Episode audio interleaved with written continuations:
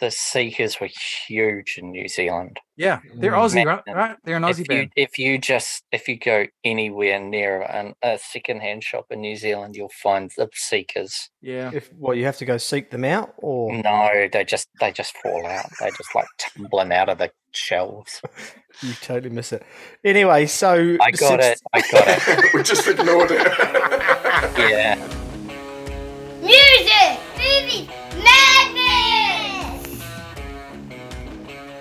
Yo, yo, yo! Welcome, listeners and uh, people, to tonight's session uh, that we're going to have. Uh, good evening, boys. We've got David up there. How are you, man? G'day, mate. Pretty good. Kia ora. Good. Martin, how are you, bro? All good in the hood. Yeah, how are The you? hood. Yeah, awesome, mate. Glenn, how are you, my man? Kia ora. Um, all good, thanks. Yep. Good. Smiling, smiling sweetly. You're all looking well, boys. You're, you're ex- you know, astonishing, astonishingly good looking fellas, all of you. I agree. Yeah. So enough of the the rubbish. Let's uh, let's move on. And with tonight we're talking about the uh, the swinging sixties uh, on music, movies, and madness. 1964, and we had to choose an album and a and a movie. And now Can, I, can I just say, Ian, that was Yeah. that that what a great year. Well done, mate. you remember it? 64 was a great year. Well, when, when uh, I, f- I feel like I do because um, I think I've said on a previous podcast that previous My old life. my old man used to give me shit for playing all the oldies in the car Yeah. all the time. Um, and I was like, Yeah. this isn't this isn't old. Like it didn't feel old at the time. It still doesn't. And 64 is right at the start of the uh, the British invasion, right? It's right Mm, sweet that's when it yeah. To happen. There's a lot of stuff going on in the, in 64, mid 60s. Did you, um, I, I mean, album wise, did you guys actually listen to a few different things or did you just have one immediately that you knew you were going to choose? I had one and I was a bit slow in putting it up, and Martin nicked mine. So did Um, you then go searching or did you just Oh pick no, it no, I didn't. I look to be fair, I didn't have to search far. It was Right. so easy. there was Martin? there was quite a few on that list. Um, the reason I didn't choose my first choice was um, actually because it's also my movie choice. So, Ah. So, uh, David, did you search or did you just know? Now Martin took my one. Martin, you sneaky yes. He, devil. he, he took my album, which happened to be Glenn's movie. Jeez, it's all confusing. Oh my uh, god. Honestly, mate, I could have gone. I could have. I obviously, gone. you're obviously gentlemen with impeccable taste. That's all I'm going to say on that matter. Well, you know, Oh. the Beatles. The Beatles did their big Oh. New Zealand and Australia Oh. tour, right down under in '64. It was huge. Yeah, I think they had about 18 albums out that year, didn't they? Oh, Um, yeah, with- and the is rest. that right? yeah. so I mean, it's uh, I, I I I actually searched for a few. I thought, well, I'll go through a few. There is some rubbish that came out in '64. Don't be There- there- illusioned. there- there is in every year. Mm. Correct. But I did think I did make a, a little uh, something I noticed quite a lot with the album titles. Was it the year of induct i- i- induction, introducing kind of you know what I mean, like um, Well, you yeah, know, I mean, like uh, Hit us, hit us with it. it What have you got? like this is the Beatles or introducing the Beatles or you know here comes Dusty and a girl called Dusty meet the Home- Beatles yeah, Um, yeah. you know that kind of those kind of this guy's called BB King that sort of stuff you know I don't know about Yeah. BB King, but the other ones you mentioned are all British acts. And if you think what was going on then, right?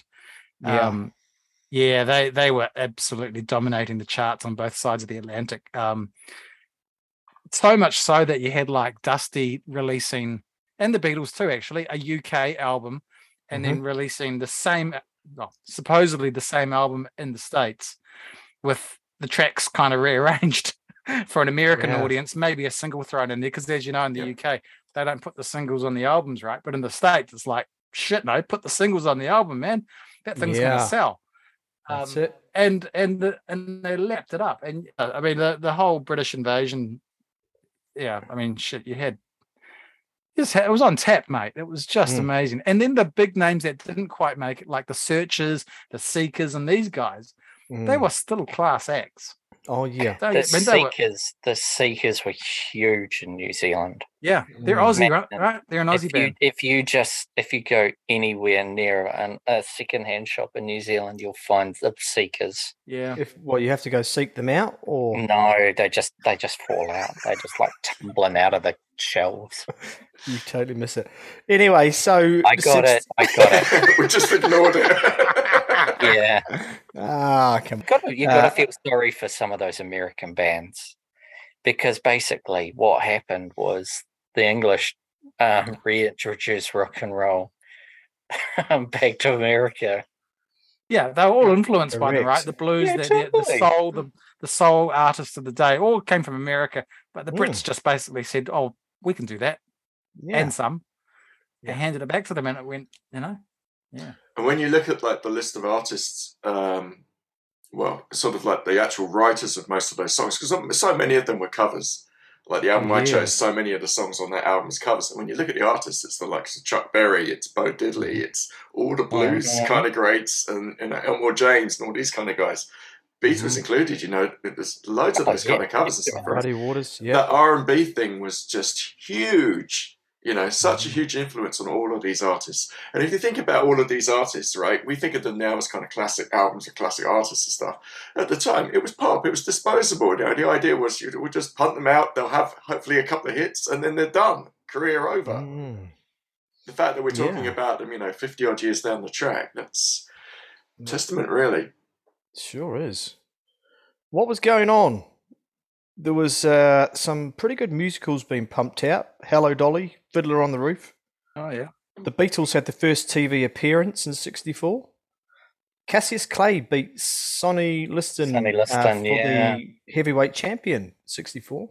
Mm. The Civil Rights Act ended segregation on the basis of race, color, religion, sex. Thank goodness for that. Yeah. Woo. Mm, Yep. Well Yeah. done. We can all mingle. We can all mingle and have a swinging sesh. Uh, it was the year of the Ford Mustang. Nice. Oh yeah, what a car! And the Aston Martin DB5. Oh, what a car! Which would you go for, boys? Mustang or Martin? Oh, no value for money. You know, you'd probably go for the DB5, but I'd still probably pick a Mustang. Go with the DB5 as long as it's got the ejector seat. the one that spews oil at the back of it, Yeah. like any Dave- great English car, like any Mustang. great English car of its time. Nothing like a big F off muscle car, mate. Give me the You Mus- go give me muscle. Mustang. David Mustang Chan goes for the muscle. Totally, mate. the- Yeah. I'll, I'll take the Mustang as well from about that time. Just to rack, rack up the neighbours. Well, it's a, it's an even Stevens. We've got two DBs and two Mustangs. So let's let's begin the journey, shall we? Uh, what should we Alright. start with? The um, should we should we jump in with movies Sure. And then we'll do the albums towards the end. We can get have a real good old goss. Can I go So- first with my one? You No, because you asked so nicely. yeah, go on then. Um, I was going to review a film and then watch the trailer and just couldn't be asked. And I'll do it another year.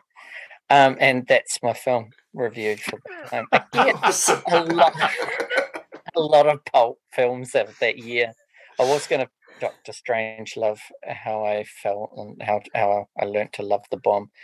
But you know what? I just did not feel like I was in the zone and the right mode to do it. And I And think that's true of a lot of those kind of Old comedy films, films from that era as well, because they're all kind Okay. of supposed to be wacky, zany, you know. And and the fact is, is you really have to be in the mood for it. Mm. Yeah, I think there was a film about which I would have liked to have seen. However, I it'd be pretty tricky to track down. I imagine it was something like Santa Claus versus the Martians and stuff.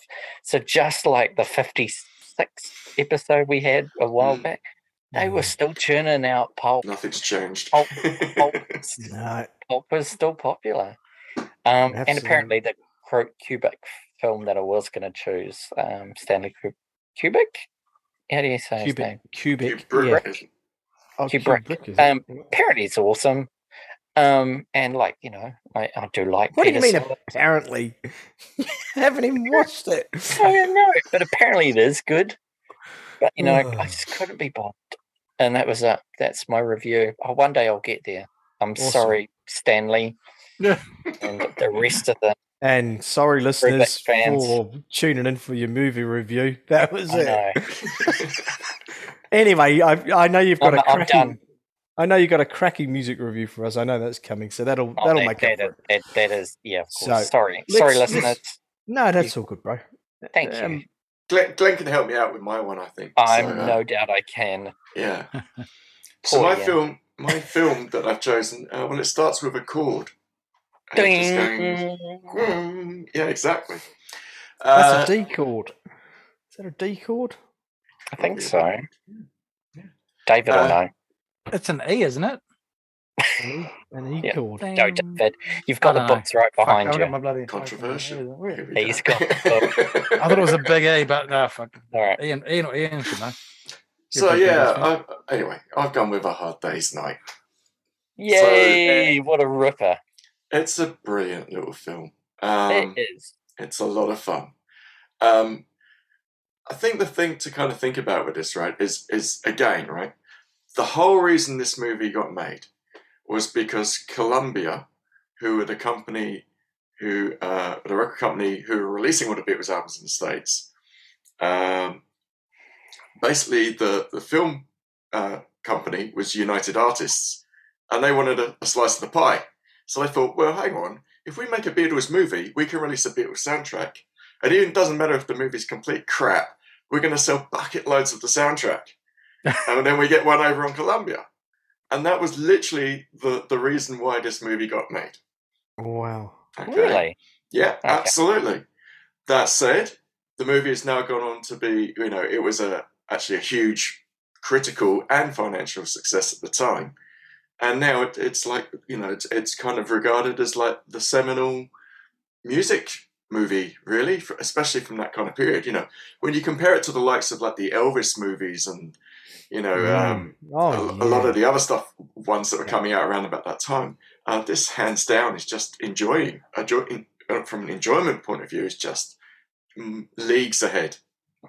And Um, it, it, and it's when the four lads were, you know, kings of the world, and they were Totally. having so, so much fun, and it comes across. There's barely a script in there because it's almost like the Beatles just goofing around, and it, Yeah. you get that sort of vibe with it, which is quite neat. Um, and they're funny guys; they really are. Who Yeah. knew? Are they all say, like- funny in Liverpool? I guess. Know, I've never been there. Martin, Ian, you've been to Liverpool? it's pretty grim up north. But Never went. You you were Yes, I have- Really, I so have you were to really Liverpool. close by, Ian, and you never went to Liverpool. It's full of Liverpudlians. Nah. They must be funny though. Scousers. Scousers uh, have the reputation as being very, very funny. Yeah, yeah, they're very quick-witted. They are. Um, yeah. Um, what I will say about the film, um, the one that stands out for me in this film is actually Ringo. Ringo is Yeah. is totally the star of the movie, really. He's bloody hungover for half of it, isn't he? Like, Mm, that scene where he's wandering around like the after That's it. Yeah. off the tra- off the train tracks and sort of Yeah. looking looking pretty pretty munted is Yeah. because he is pretty munted. He'd be partying all night, and then yeah, they totally. want you to walk slowly and sadly. Oh, yeah. yeah. And he is, hey, across the Yeah. riverbed or the river Yeah, or yeah, yeah. Yeah, that's right.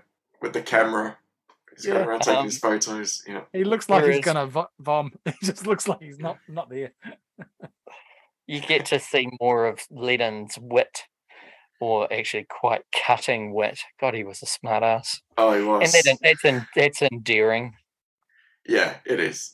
I- I, I think you know all of them. In fact, they had their moment to shine. Even George, you know, the quiet one. He has this scene in like uh, he, he he goes into like the wrong office, and it turns out it's like a fashion label or something, and they think that he's going to be like the next big thing, and they get wo- worried because they've like just got their fashion line just ready to go, and, and he's come in and it's like, oh no, it's a troublemaker. Mm. and then the guy's like looking for his calendar, and it's like, oh no, it's okay. It's not due until it's not due until like next week. It's okay. We're all good, sort of thing. So there's and- quite a sharp wit to, to the movie as well. Um, and it's wonderfully directed. yeah, it's, it's directed by Richard Lester, um, who previously, previous to this, had worked with like the Goons. Um, Mm. so which kind of comes through a bit in this as well. There's a film he did a short totally. film called the Running, Jumping, Standing Still film, um, and that's basically what got him the gig. Um, but there's a lot of like little things in that movie that that I think Paul and John really kind of latched onto, and Mm. Some of the scenes in this, especially like the um, yeah, what is it? What track is it? Um, Can't Buy Me Love. It's the bit where they're out in the field and they're just jumping around in the field and, and you know, and it's like these really quick cuts and stuff. And it was also regarded as like one of the first movies actually to kind of um, have that kind of syncopate where the, where the the cuts in the film, the editing is actually cut to the beats of the music. Oh, right. It was it was one of the first films to ever do that that kind of Mm. thing. Um, and, and Richard Lester, yeah, the director, is, is absolutely kind of like, you know, he's he's kind of regarded. Well, he became regarded as kind of like the, the grandfather of MTV as a result of that. Because if you think of like every music video since, every promo video, you know, it's always cut to the beat now. Um, and he did say at one point, apparently, uh, uh, kind of jokingly, um, I wish I could have a paternity test for that. I'd be a very rich man. Yeah. It's got a I mean, stellar track lineup, isn't it? it It's does, yeah. It's, a, it's I mean, that album is, a, is an amazing album. And I agree. It is it is one of my top five favorite Beatles records, and it's by by far my favorite of the early years. Mm. I just love it to bits. Absolutely love it. yeah. I mean, if you look at that track, track listing, I mean, we've got obviously A Hard Day's Night, um, things like um, All My Loving's on there, Can't Buy Me Love, um, you know, um, Which is All my true. loving is all, all All my, my loving on loving's on the one before. Yeah, we just nerded out. Oh, Then, eh? sorry. There's a, there's a I know you of it one in the movie. There's a bit of it in the movie. Oh, Yeah. Ah, right. There's a few yeah, of those yeah. in there. Yeah, but if I fell's in there, isn't it? yeah, It is. Yeah, And yeah. that's got to be some of the best harmonies. Anything, you know, three. uh, It's the three of them, isn't it? And Mm. Ringo on the just yeah, it's just a- doing nothing. Yeah. Pretty Should we much. but try they're, it? they're taking should the we- Mickey out of them, aren't they? Should we Yeah. should we try it? Should we? If I give you all, say- is that the one? You Yeah. go. Yeah, you're doing That's it well, the mate. yeah. Join in, boys. We'll triple No. check that. Yeah. you- No, you're good. Um, and it's got you can't do that on it as well. yeah. Yeah, Um, and oh, what's I it called? Things we said. Things we said today. God, I love that song. Mm. Yeah. That you can't do that. It's such a groovy tune. It is a Dun, dun, dun, dun, dun. yeah. Yeah. So It is Yeah, one of my. It is one of my go-to records if I'm feeling Happy a bit time- blue. Yeah, definitely pick me up. and- It's a pick me yeah, up. It is. I just love it. so And that uh, harmonica at the start is just Mm. total train, Guys, isn't it? You guys, just think- sorry, going- just You're Sorry. nerding out. You're nerding out. Martin, Martin, carry, Martin, trying carry on your review. track, Yeah, I'm trying Martin- Bring, concentrate. pull it back in, boys. Yeah, okay. Stop Um, your love. Pull it Of, out. stop your love affair with the Beatles. So- Martin, little known fact about the film: it actually features a, a really young uh, Phil Collins in the audience uh, at the end of it, where they're watching the gig. Um, Really? and- yeah, absolutely. And later on, he actually did um, a documentary on the film, and he narrated it, and actually kind of pointed himself out in the crowd. Um, you know, completely uncredited kind of thing, but he's in there. Yeah. Um, the other main character really in it is uh, uh, Wilfrid Brambell, who played uh, Steptoe in Steptoe and Son.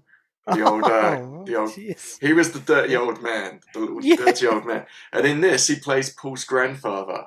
And all the way through the movie, they keep referring to him as being very clean. oh, he's very clean, isn't he? So, It's, it's so English. I'm, Yeah. I'm surprised the Americans would have known what to do with it. Mm. It is Um, so very, very English. yeah, very much. Um, and it's really funny. I was, I was reading some of like the production stuff about it later on, and um, the film was actually cut for the um, the British Board of Film Classification. They cut it to make it a U certificate in the UK, and the the phrase that they had to cut from the film was, I'm, I'm hesitant to say this in the podcast in case we get in trouble. Get knotted. They said Wow. get knotted, and they had to cut that that out of the movie because otherwise it wasn't going to get its U rating. and that would have been like oh wow! devastating. Yeah, There you go. Yeah. Yeah. Other to- other bit Right. of trivia. Other bit of trivia from it before we move on. Make it quick. Without that film, we wouldn't have had the introduction of George and Pattie Boyd. True, yeah. Ah, Um, She was acting as the Pattie school Boyd. girl on the on the On the train, the, uh, yeah. on the train. Now, without Boyd. that song, without that meeting, we would never have had something, and we would never have had Layla and a bunch of other songs. And Eric would never have had Pattie. How about that? Yeah. Yeah, but Wow. Josh did get a guitar out of it, so it wasn't all. Hmm. David, Yeah, you've got just- nine minutes. Hit it, Nine bro. what minutes, did you mate. review? Yeah, give Mate, us well, we're going, we're going, well, so I went for a classic spaghetti western. Oh, Who don't like a spaghetti western? there was a few of them around in the sixties. Yeah. Totally, Mhm. man. Oh yeah, yeah. Oh, absolutely. That's Oh. it. All right, yeah. Get that Is that- flute is going, that man. Is that the film that you're doing? yeah, I got fistful absolutely. of dollars, man. That was Oh. that was uh, you, you could Well, do a that was drinking good, game, bad, I the reckon. ugly, same thing. Same thing, mate. That that that flute It's a thing trilogy. is in there. Fistful of Dollars came out in '64. Um, an early, probably the earliest, I think, Clint Eastwood flick. Mhm. Um, shot in Spain, uh, a lot of it, um, and uh, quite a good movie. I watched it last night, guys. Um, first time I'd watched. I'm a big Western fan, so I, Oh, are you? yeah, I, I I'm, I'm Hmm. not well read on them, but I don't know if you've watched the series Deadwood. Yeah, Uh, brilliant. Came out, came out, yeah, came out in the early 2000s. Um, and uh, so I, I must have watched that whole. I- They only did three seasons. They didn't do the fourth season, but they did bring a movie out a couple of years ago to sort of finish it off. Um, I've watched that half a dozen times. Um, just love it to death. And and so this is similar sort of thing, right? It's quite sparse. The whole the whole thing is shot in a small, you know, small cowboy town. And I know Martin, you said yesterday that it's a bit slow for the first hour. So I, I went in expecting that, and I was quite pleasantly surprised because I, I thought it's slow, but it's got tension. It's Yeah, but it but it is a slow burner to get there. You have to kind of sit through it in order for that. But when it but when it kicks off, it kicks off. yeah, yeah. I think the plot was a little bit uh disjointed because you had a plot around a, a family with uh, a young family with um uh, a you know a young boy that's been separated from his mother, and then you had a you had a plot around the two warring gangs in the town.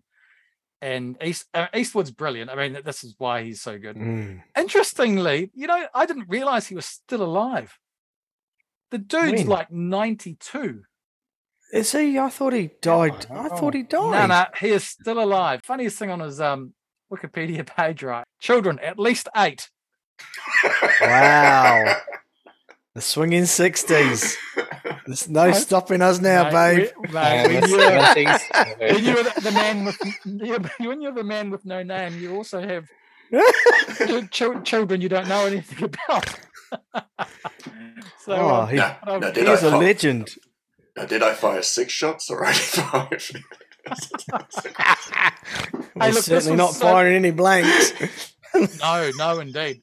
Um, what I liked about this movie is it was Mm. pretty um, uh, in your face. It was really uh, rough. Um, he gets beaten up quite badly towards the end, and it's pretty real. Uh, you know, he gets done over, and um, it takes, a, you know, it's probably twenty minutes or so of watching this poor guy sort of try and you know get himself back into a position where he can he can do anything. It- it- It's it's pretty gritty and, and in your face, and Mm. uh, and you kind of think this is they've done a really good job to shoot this on on what is a very low budget uh, at the time. Can't remember what it was. I think it was a couple of hundred thousand US. Yeah, um, to- totally exceeded my expectations. It was either going to be this or Goldfinger.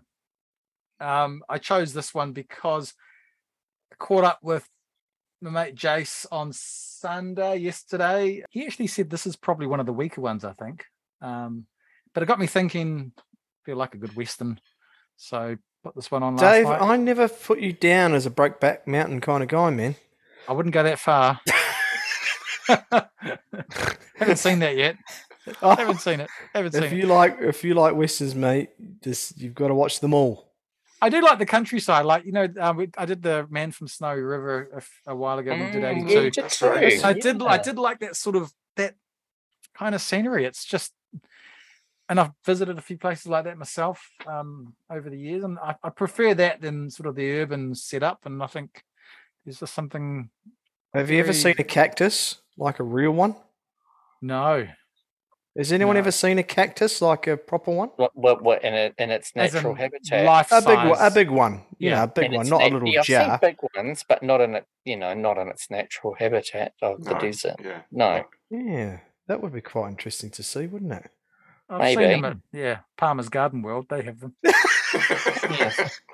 Do you go in there with your cowboy hat on and a little toy gun, the Spurs This is walking. The whistle whistle going. and your kids behind you? Do so that that, that, whole, that whole fistful of um, what was it called? Fistful of fistful of dollars. dollars, Yeah. what, what's it called? Fistful of dollars, fistful mate. of A cactus. fistful of dollars. Yeah. Oh, No, no, that, that's that's been used lots of times, eh? Fistful of something, isn't it? Yeah, well, there's there's a fistful of dynamite as well. It's, it's one. Um, There's a Yeah. whole spaghetti western trilogy yeah, thing going Ah. on here, right? And the good, the good, Yeah. the bad, and the ugly is like the last one, right? That's the Yeah, third one. Right. Yeah. Okay. I watched this really Guys- cool film called Fistful of Doll, uh, Fistful of Quarters, um, King of Kong, and that is amazing. Ah. Um, but it's that's for another show probably. Yeah. That's- Well, now that the just make- Donkey Kong just- movie? Yes, Yeah, let's let's Donkey let's Kong not movie. diverse. Let's not Yeah, diverse, it boys. is We're the Donkey Kong Jeez, movie. and come on, Ian, bring it back. Uh, yeah, I'm trying to rein it in. I got the fun year, right? I got the fun year. I've got to got to look after three kids on the show. Here's a little fun fact for you all. And Okay. just a, just a rapid fire. Let's go round. All right. 1964. Now, Dizzy Gillespie, the famous trumpet player, Uh-huh.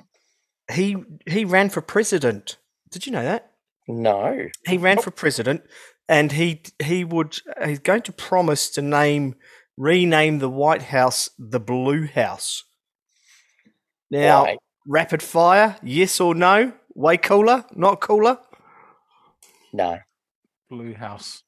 I don't know. No. It's, it's just No, I see Smurfs when I think that. No. yeah, yeah, yeah. sure.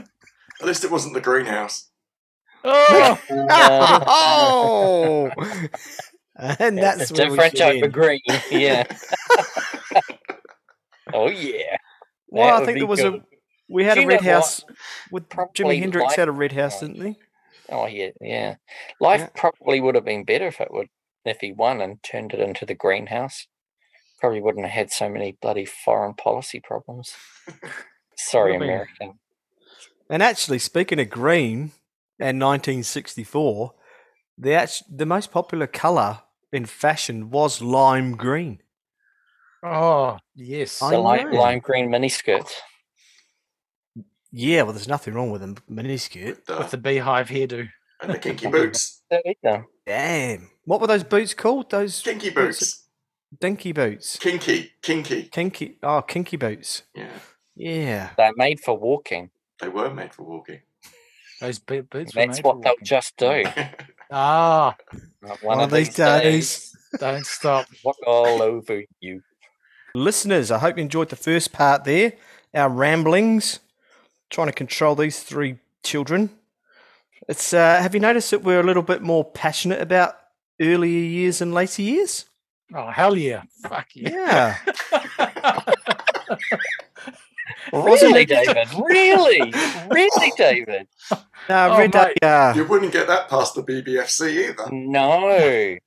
I I read a really cool thing with the uh, Joe Walsh saying that he had way more fun being 20 in the 70s than he is being 70 in- in the 20s. Yeah, yeah, yeah. Yeah, interesting. So Wow. 1964 we are reviewing the Mhm. latest books, the latest books you can go and buy from the bookshop, Charlie and the Chocolate Factory, uh, Chitty Chitty Bang Bang, which I believe was written by Ian Fleming. It was. Really? Yeah, No way. yeah, he had a a sneaky side, didn't he? Uh, Top of the Pops first came on BBC. Awesome. Yeah, country singer Jim Reeves dies in a plane crash. Oh no. Not Not so too awesome. common. Yeah, Bill Bailey and Nicolas Cage are born. Yeah, nice introduction to the world. And uh, there's a whole lot of other stuff I've written down here anyway, but I think we should just really get stuck into these album reviews, should we? Because did you have a film? no, I, I was a bit like you, mate. I thought they're all rubbish, so I just didn't do it. And you gave him shit for that earlier. Yeah, that's my review. Thank Right. you. Love, yeah, love it. I'm This could mate. be a reoccurring theme across many of the older years, eh? I just I struggle a bit with the the. I would have done Hard Day's Night. Yeah, that's a that's a good one. Uh, but I struggle with the other stuff. But anyway, let's albums. Who have we got? Any volunteers, boys, or should I allocate or what? well, being as you haven't done anything yet, maybe you should go first. Yeah, okay, I, yeah, well, good idea. And I've probably chosen the stinkest album as well, which Really? didn't turn. Yeah, I I had a I had a few to go through, but I actually went with something a little bit different. So, uh, and maybe I should have stuck to my original, but uh, I decided to review. What was your first choice, by the way? Now I, I need to know. My first choice was BB King. Oh yeah.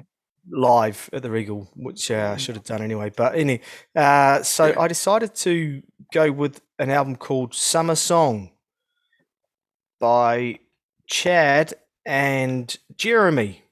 What You the ever- hell? Have you ever heard of them too? I No. have. oh my god. Da, da, da, Yes! Yeah? Yes, Martin's Chad and Jeremy. Chad and Jeremy. Chad and Jeremy are going to do a song for you now, boys. Yeah, On the Are way to English? Woodstock. And then Are they an. English act?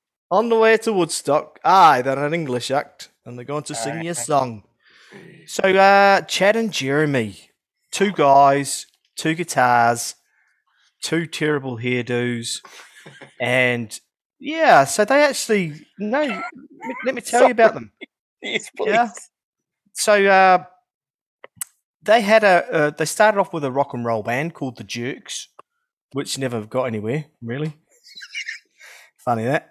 Um, then they were on a few TV shows, like the Dick Van Dyke Show, the Patty Duke Show, and so they were they were doing bits and bobs here and there musically, and then they wrote a song called Summer Song, which became a hit, and actually became number seven in the US charts, and that got them on the way.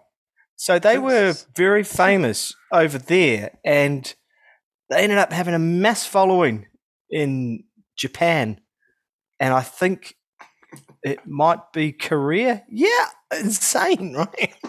This is insane. This is a Hey, so wonderful th- Big in story. So, Yeah. so, and the reason I chose it is because Summer Song, the one song, it's it's probably definitely one of my top ten favorite songs ever. what the hell's the song? Yeah, so Cool song. um, it's a cool song. Dave's yeah, Dave's going to spin it for us now.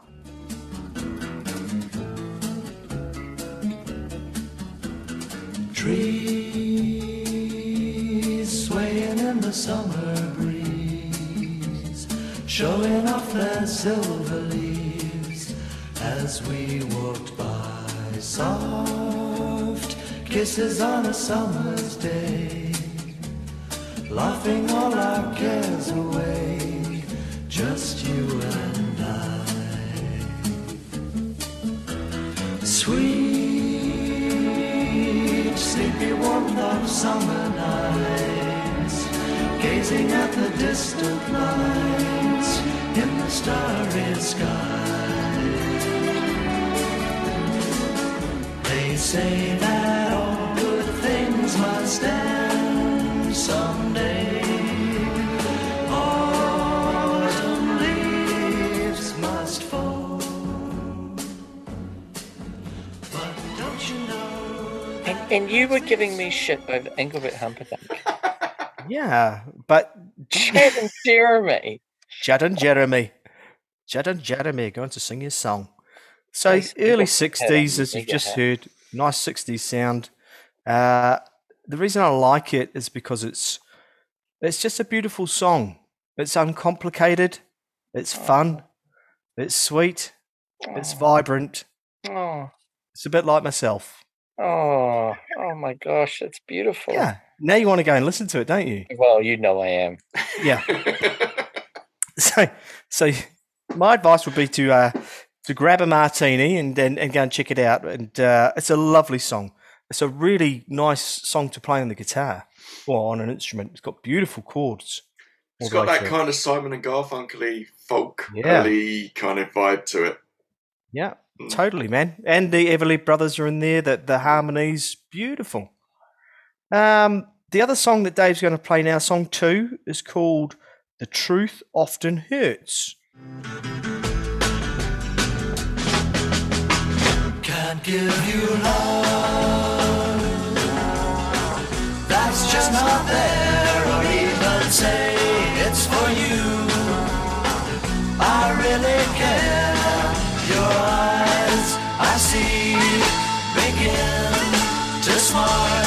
Yes, the truth often hurts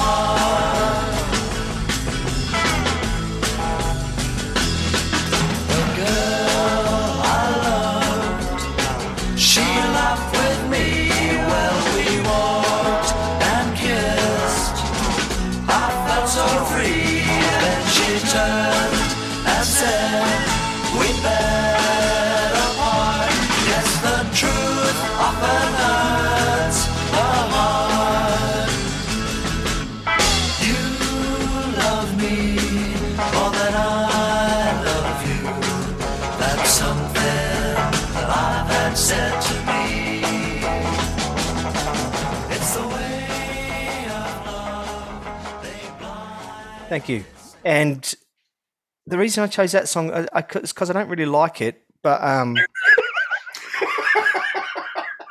I, I just, no better reason. I just, I just, I just, I just think it's a, I just think it's a really good like saying- example. It's just like saying, I've just been to a restaurant and eaten, eaten like, you know, a, ch- a, a chow mein, but I don't like Chinese food really. You know, Yeah. it's like, That's pretty much how the whole album is for me, apart from that one song. But uh, it's a good example of of people who are trying to sound like the Beatles. So I thought it was good to get that on there. Mm. Um, they do play guitars. They play instruments. The album's just full of uh, '60s s- sound, really '60s kind of. Um, you know when they used to sing with those weird, really weird English accents. You know, and they and they. well, that was the used folk thing coming through, right? It was all, Yeah. you know, if you think of all the folk singers at that time and, and that, Yeah. you know, they were all kind of hey nonny nonny and all of that kind of business. So, And yeah, like there's a bit of that I going on in there. you. Yeah, they would say like you instead of you. You know, all those Ah, kind of yeah, yeah, yeah. you from me to you. Yeah, yeah, yeah. It's- nice. You So it's knock- full of all you that can't really s- knock that though, because like Bowie did that for his entire career, right? so, Very Bowie. It's a very English thing, isn't it? Wonderful. Bowie's yeah. in s- So go and check out go and check out um, Chad and Dave. Uh, sorry, Chad and Jeremy. Um, my advice would be you were going to say Chad and Dave. And Dave. You're my hero. I didn't say that. We're gonna get a rewind. So, so go and check them out. Probably just check out that one song because it's the only good song on the album. But uh, you know, you could. The album's really. We're talking sixties here, and it had all the elements: the harmonies, nice music, jingly jangly. It's stuff that you could probably put in a on a TV sort of sixties TV music program music, you know or on an elevator with brown wallpaper and lime green carpet. Sold. Yeah, About the beige. all about the beige. So thank you guys. Summer song. You know you know you wanna, so Do go it. and do it. Chadwick Mm, will be all over it. Yeah. Thanks. Right, moving on. David, You look like you're ready to pop.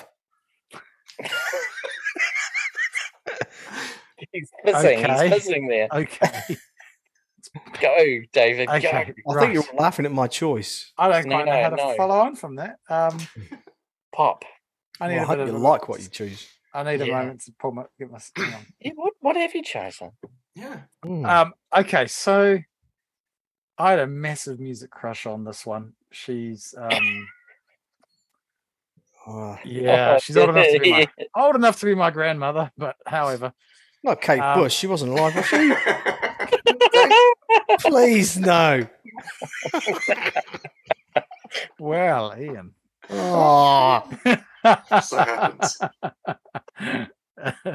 the Kate Bush of the '60s, Mm, Dusty. Springfield, Oh, Dusty. Dusty, haunting, haunting, Rawr. emotive, husky, a voice full of secrets and promises. Our Dusty. Um, do you know her name is? Her name was Mary Isabel Catherine Bernadette O'Brien, also known as Dusty Springfield. Dusty's Mary way is- easier. Oh, look, Yeah. I think she It's made a the ma- right it's a decision. Right, great- right cons- decision choice. There you go. Yeah, it's Good a great decision. Totally. showbiz name. Great showbiz name, Dusty Springfield. Yeah, and so in '64 she puts out her debut album on both sides of the Atlantic. Um, a girl called Dusty is Mhm. released into the in in the UK in the early in the early '64, and um, and that was the album that I started reviewing, but because uh the the lead track or the single "I Only Want to Be with You" was put out um uh, late 63 um, and it was a single. It didn't make that album in the uk and i was like oh i really like that song. It's a shame that's not on there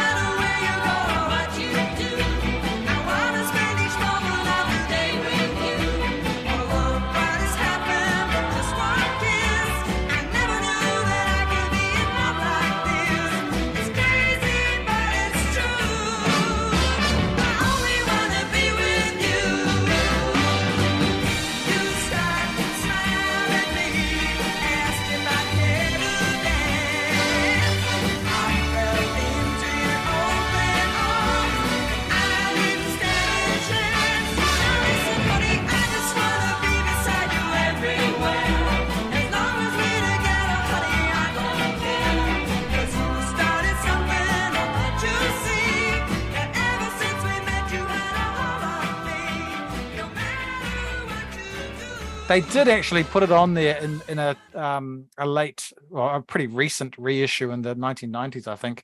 Mm. but um i didn't have to look too far because over in the states in, in 64 they put out stay a while slash i only want to be with you. Oh, what a stupid name for an album that is. They're two songs. So this album's called stay a while got a backslash and it says i only want to be with you. So that was the first album she released in the states later on in 64 and that one does have i only want to be with you obviously that's what it's called and um stay a while and wishing and hoping. Uh so yeah two albums came out 64 on each on different on each side of the atlantic. The i think the british one is um considered to be more legit but a great album either one. Um my favorite tracks on them um obviously i only want to be with you. Um there's also a very very cool track on there uh it's a bit more it's a bit well, it's very dark and quite brooding um and it's called you don't own me and i'm going to play a little bit of that now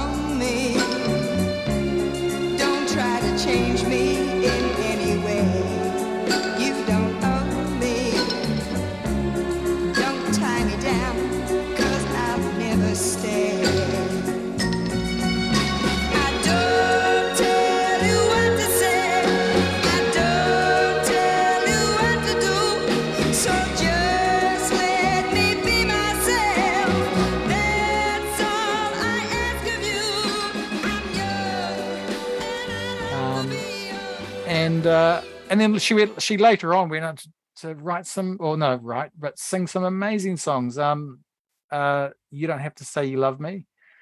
Um, I just don't know what to do myself. And uh, you probably remember she was on the Pet Shop Boys late '80s hit.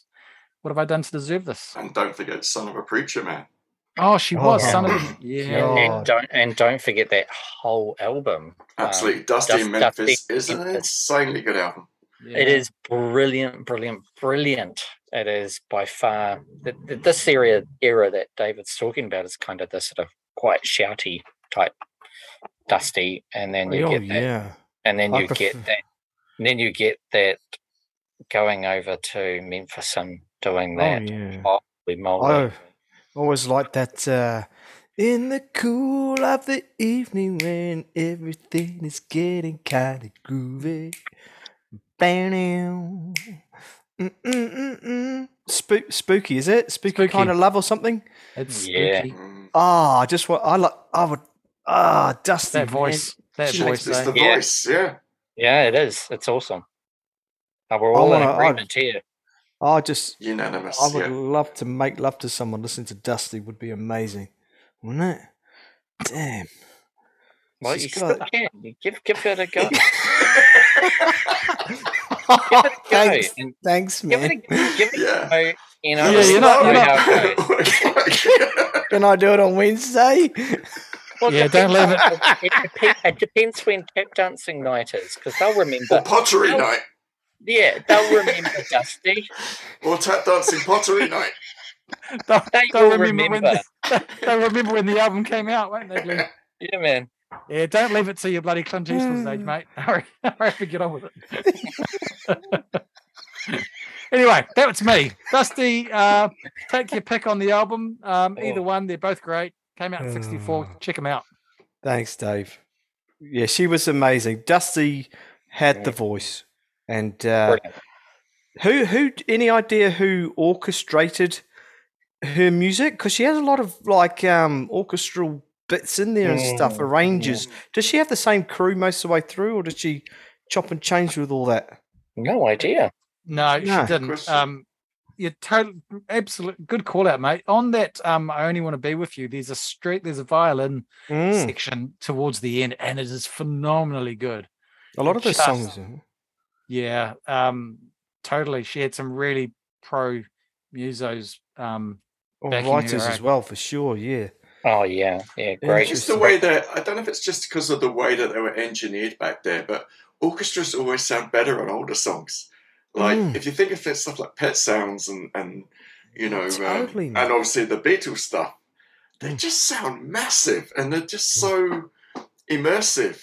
And it just Mm. nowadays it just seems like a backing thing, you know. It's always like it's almost like a pad on a synth or something. It just fills Mm. the space. It doesn't. Well, it could it could be that that could be the case. Mm. Yeah, you are right, have- though. It's a very different sound, isn't it? And maybe that is that the recording equipment, the way they did it. Yeah, Who yeah, maybe a combo, it is. Yeah, analog. combo. Mm. analog. It's Martin, magic carry- in that analog. Yeah, carry us on, Martin, with with with your review there. What have Yeah, so we've gone from from Dusty uh, to the Kinks, Nice. and the album is Kinks, not the Kinks, just Kinks. Kinks. Um, yeah, so 1964, absolutely. Um, another album that re- was released um, differently in the UK than it was in the States. Um, in the States, it was released as You Really Got Me and Oh. was missing three of the tracks um, that were on the UK version. So, you know, there was some weird stuff going on between record companies across the, across Yeah. the ponds. Um, but yeah, um, it's an interesting album, this. Um, and I'm not sure about it, to be honest. There- There's bits of it I love, yeah. and there's some real stinkers on it as well. Some real stinkers. Um, looking at you, bald headed woman. Uh, um, yeah, oh my word. Um, yeah, it, it's an album that's kind of interesting for me in that, you know, at the time it came out, um, it was definitely, definitely trying to kind of uh, cash in a bit on that um, Mersey beat kind of sound. It was definitely going for that Beatles and, and, and stuff, you know. But they were doing all the R and B covers that, that like the Stones were doing and the Yardbirds were doing, but they just weren't doing them as well. It just wasn't really. It didn't sound authentic Mm. in the same ways you, you get with those those other bands. But that said, you know, the two big songs really on the album were both written by Ray Davies. The, the- you know, um, which is um, "You Really Got Me," which still stands up for me as like one of the best, probably rock songs of all time, really. And it's certainly riff. It's an, an amazing sounding record when you put that on. You know, it's so often when you put like an older record on and you have to crank it, if you really want to get that vibe, that record just hits you in the face like from the first bar. It, it, that riff is just really up front. It's brilliant. I And- watched a program once on on the history of heavy metal, Mm. and I've got a feeling it might have been the guy from Metallica, James. It might have been Megadeth, but was saying that the Davies brothers, uh, the guitar player, was he reckoned he was the guy that pretty much invented uh, distortion heavy metal, and that was with "You Really Got Me." uh, in the studio couldn't get the sound out of the amp he wanted, and with his frustration, kicked a hole through the mesh on his amp and perforated the speaker. Mm. And that had no other amp, so they had to carry on. I'm sure the story went something like that. But those guys, yeah, the sounds, guitar sounds are just um, insane, man. Who, pro- who, who produced it? Was it that Shel Talmy? uh, do, do, do. Let's see if we can find out. Yeah, Shel Talmy. Yeah, I mean, he was the go-to man there for a while, eh? And he Mm. got drums sounding really good. He just got a great, great production sound out of those bands. Um, so yeah, so let's play a bit of that now anyway.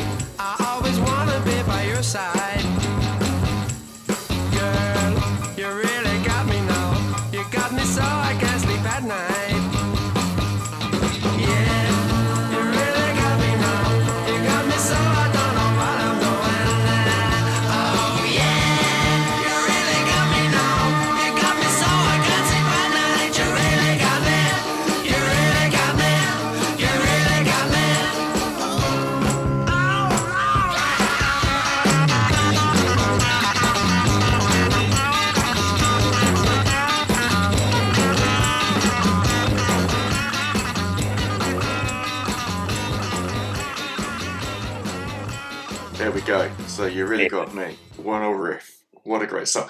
The other thing I love about that song is it falls in the same category for me as like Great Balls of Fire, in that it's got that one chord solo. If you listen to the guitar solo and it's one chord, down, down, down, down, down, down, down, down, over and over and again, just like Great Balls of Fire is one chord on the piano high up. But you still get the attitude from it, you know? You, you, it Mm. doesn't, it just goes to prove you don't Mm. need to be shredding away. You can get away with one chord and, you know. And I thought it was written by Van Halen. Well, yeah, right. I mean, Eddie was a huge Kinks fan. Uh, absolutely. Yeah. Yeah. Um, yeah, and, and the other big song on there for me is um, "Stop Your Sobbing," um, which most people probably know better from the Pretenders version, which came out like Oh, late yeah. seventies or early eighties. Yeah. Yeah. I think it was the Pretenders' first single actually. Um, definitely a different vibe to it on, on this, uh, but um, yeah, it still it still cuts through. It's a great song. It's a cool For song. you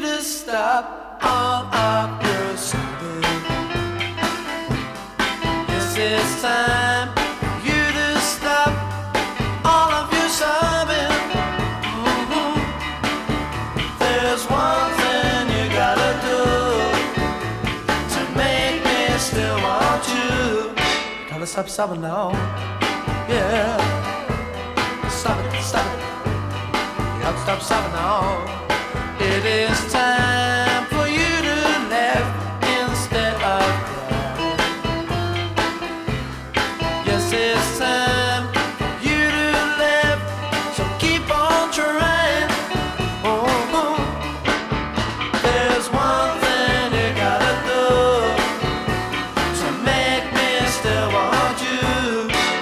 Gotta stop sobbing now.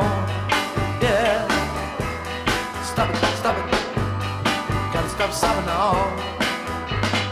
Each a little tear that falls from your eyes. Um, a couple of interesting facts about this album is some of the session players that played on it. Um, the track "Baldy Headed Woman," as I mentioned before, good name for a track, terrible song. Uh, featured a certain Jon Lord from Deep Purple on organ. Wow. Yeah. Um, and a certain young man named Jimmy Page played uh, a- acoustic 12 string on three of the songs on the album. wow. well. Yeah. Wow. Um, it's, um, yeah, as I say, I think it's an interesting album because it's quite a, you know, as opposed to like some of the others that were coming out at the time of that Mersey Beat kind of sound, although they were kind of like, you know, even the Beatles were kind of a bit rough and ready back then. This was like really kind of aggressive as an album, really. It's kind of very kind of in your face. And Mhm. it, there's, there's a couple of reviews that I've been reading about it and stuff that have kind of really kind of credited it as the first punk album. And I kind of Yeah. get that. Yeah. You know, it's there. The attitude is there. And, and um, you know, again, like with the covers, as I say, they're, they're not the strongest, but they've got they've definitely got the attitude. It, it's all there. Um, I think in '64 they would have really, yeah, they would have really shaken the parents up of the of the day, right? They'd be like, "You're not listening to that. Turn that down. absolutely. What is that noise?" You know? Yeah, yeah, definitely. You know, and I think it's uh, it's interesting when you sort of look at like where they went from that album. I think that's the more interesting perspective of it, really, because as soon as you get onto the second album, suddenly the hits start coming Mhm. thick and fast um, that are like you know written by by Ray. Um, it's it's like chalk and cheese. So this is definitely like them cutting their teeth a little bit on this debut. Um, but the the signs were starting to come through, and as I say, on those those self penned uh, tracks on the album, definitely the strongest ones. They are probably one of the most underrated bands from the 60s, I think. Oh, I think so, but also probably one of the most influential. Uh, you know, Mhm. you know, if you if you as you say, like you listen to it, you go check out any of those interviews with any of those rockers and stuff from like you know the seventies and stuff. They all all say the Kinks, all of them. Just as like they would, they would put the Who in that category, you know. Um, Mhm. They're just one of those bands, yeah. Um, And I mean, when you listen to oh crikey, the debt that Blur have have to pay in some ways to Ray's um, English as you know, there's very English albums, you know, from things like um, you know, the Village Green Preservation Society, which Yeah. is Muswell phenomenally good. Hillbillies and all of that stuff, yeah. Yeah, great. yeah, it's all very, very British, and um, that's what makes it so good. Absolutely. Mm. Yeah. Something so else that, by the Mm. Kinks. What a record! Oh my Mm. god. Anyway, yeah, that's Yeah. my choice. There you go. Kinks. Good choice. Kinks.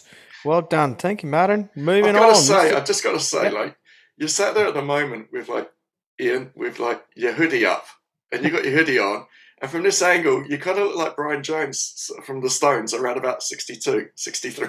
you just got this cool bowl cut thing going on. My bowl cut here. I'll yeah, thanks, man. you're welcome. I'll take, take it as a compliment. I Oh, think. you're in, Yep. you're in, po- you're in post, your post COVID hoodie Um, time. I'm doing all right. Glenn, finish us off. What have you got? You got something? Looking forward to this one. Hit it. Yeah, absolutely. Um, I've got the uh, the late great Otis Redding, um, and uh, I'm a bit of a fan of um, classic soul, and Sitting so on the docket Who there. isn't? yeah, and um, yeah, been a fan of um, Otis for quite some time. Um, gosh, if we had to do 65, oh my gosh, what to choose would be the problem. Um, but this one, I, I, w- I w- had weighted up um, uh, against um, Sam Cooke's album from the same year as well. Ain't there good times?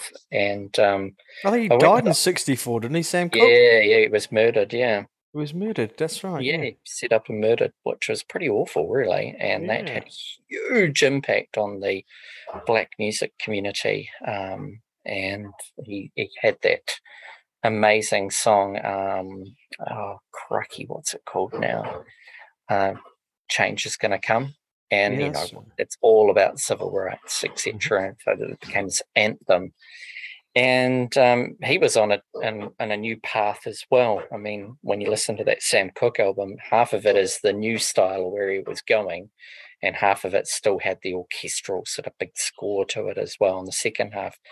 But where he was getting influence was a younger fella called Otis Redding, um, and Otis had really started to find something fantastic um, with Stack Records, Stax, Stack, um, and Atlantic Records. So really, um, you know, they they personified that Memphis sound, and Otis blended, you know, his Baptist upbringing and you know that preacher soul singer, that that you know that preacher gospel singer, along with the hits of um, you know um, Little Richard and the influence of that.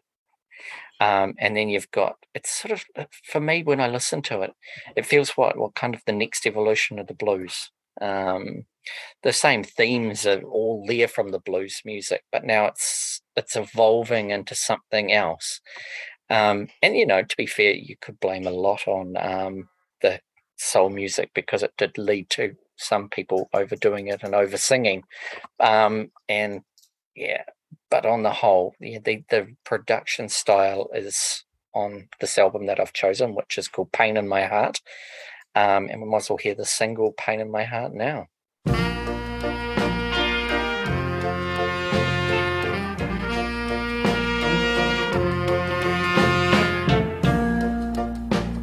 Pain in my heart, treating me cold. Where can my baby be? Lord, no one knows. Pain in my heart just won't let me sleep. Where can my baby be? Lord, where can she be? And now the days has to get tough. Said I want you to come back, come back, come back, baby. That's Pain in My Heart by Otis Redding, um, first track off his debut album. Um, and the album is, you know, it doesn't have the lush strings, but what it does have is that fantastic drum. I don't know, maybe a reasonably simple kit. I mean, Martin and Ian and David, you could probably steer me on that one. Um, and the horns. It's got those classic horns, and we've talked about this before about, you know, if you're going to use horns, you've got to do it properly. And maybe that's what happened back in the day. You got some great players and you got that in there. You don't go to a patch on your synth and go, I need some horns. Was you, it like the go, muscle Muscle Shoals? horns? yeah, I think I think so. And they he ended up also getting backing by MG um Booker T and the MGs. And we all know how damn good they are. Mm. Just so tight, so awesome. Um, and this is really sort of lays the groundwork, this album, um, of what that Otis style is and that sort of big emotive singing. Um, he's starting to find his craft as a songwriter as well. Um, so the first one was, uh, you know, there's a bunch of standards in here. Um, How old was he when he did this album? oh gosh, he died when he was 26. Hmm. Um, and was so young, he, would have he? been, he would have been only about 23, 24. Yeah, the so voice sound, the young, man. Eh? and the voice sounds so old. Um, and it's an amazing voice. It Mhm. really is, um, especially when he winds up. Um, oh, yeah, um, yeah, quite brilliant. The second song I've chosen for tonight is one of his own ones called Security, and this is it here.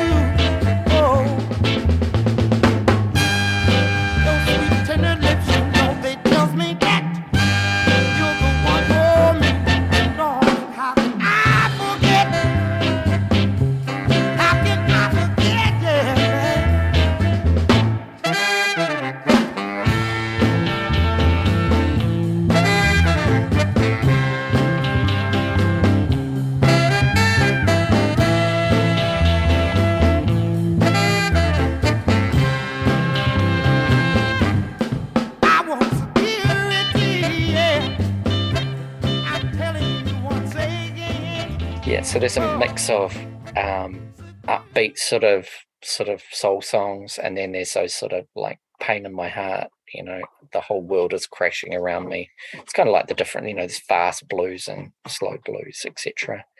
Um, but managing to wrap up all of those sort of styles that I talked about before, and then packaging it on stage with that sort of that whole, you know, southern soul element, and he came from you know poor background in, in Georgia, and I think he's got eight brothers and sisters, and um, but he was always the star. He always wanted to be up front, and um, he certainly was. And um, yeah, so this album got a little bit of attention from white audiences, not so much, mostly black audiences, um, and um, over time um, he became a superstar, particularly in Europe first, and then after he did um, the Monterey Pop Festival, uh, his career was just like boom.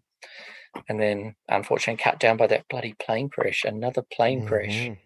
Um, Yeah. So in a way, it's kind of like when the music died almost all over again. Mm. Um, so yeah, I've yeah very fond of Otis Redding and the the collection of songs that he put together, and he became quite a phenomenally good songwriter as well. Um, going back to our favourite four boys from Liverpool, they were in awe of the guy. Um, when him and his band first got to uh, London, they sent out a, a limo for him and his band um, to bring him into town and all the rest of it. So certainly um, that influence that we heard before of how impressive those American acts were was certainly well loved by um, everyone in, in Britain. Um, yeah, I don't know if you guys have listened to much um, Otis, um, Otis Redding. Um, Only the hits, really. Yeah. Never got I into could- his. Yeah, never got into his albums too much. Not never Yeah. been too much into soul, to be honest. It's like yeah, I don't yeah, know why I'm into take it. Yeah, I don't know why I'm in it. I, I just really sort of dig it. There was a Um, massive Northern Soul thing in Yorkshire. Yeah, Mm. They're massive Northern Soul nights, you know, Yeah. uh, which is cool. Good night, yeah, good nights. yeah. I just for some reason I really sort of I don't know something latch onto. Maybe it's the I- So I can't th- explain there's a- why. There's a track I, I'll, uh, you guys should definitely check out. Um, so a couple of years ago, I got a Solomon Burke greatest hits album. Who's awesome. Who is phenomenal, right? Mhm. Um, and the last track on the album, I think, um, which I'd never heard of before, he actually got a group together called the Soul Clan. and it was Solomon Burke, Otis Redding, Wilson Pickett, Don Covay, and Joe Tex. Um, all pretty phenomenal singers.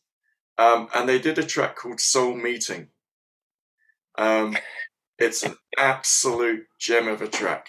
Um, it's got this funky guitar thing going on in it, and they all just kind of like let rip. And they basically go around, you know. It's like, "Hey Joe, who's that coming through the door? Oh, it's Wilson. Hey Wilson, what's going on? well, let me tell you guys, I've had a sh-" you know, and it, and it just kind of kicks up and it builds and builds and builds. Um, it's, it's it's just this groovy little track. I always thought if, Yeah. I, if I ever became a DJ, which I never will, but if I ever did, that would be one of the tracks I'd put on to kind of like just get the place bumping. Is Aqua here? Yeah, Is Joe here? yeah, yeah. Where's Solomon? Right here. I see Don coming in now, man. Come on in the door now. And here come Benny with it. Bitty bitty key, come on. Hey. Hey, man, Joe packing up his bags, man. Where you going, Joe? I'm going back to Baton Rouge, man. I thought you had a good thing going, Ain't man. got nothing going up here in New York, man. Listen, huh, cause the rent up here hmm, much too high, and I'm just barely making enough money trying to get by. Listen, I can't see huh, paying all of my rent for a room that's got a room and a bed. Listen, leave me alone, I'm beat, dog. I know down in Baton Rouge, uh, I can skip and eat. Wow! Benny King, what you doing? Look here, man, I'd like to go, but let me tell you one thing. Listen, Joe,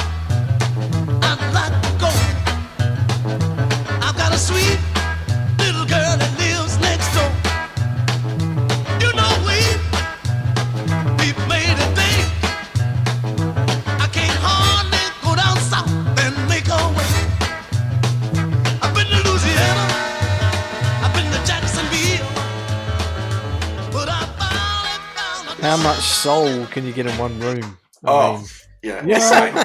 yeah. yeah, like And, and, I, we? and, I, Um, and I think you know what that's that next step, which came not long after that, was that move from soul to funk, Mm. um, and and it, it's quite an important step, really, um, in terms of so much of the music that we um, love. And Ian, you've you've previously chosen a, a what a funk artist, eh? What was the name of that Italian guy? Eh?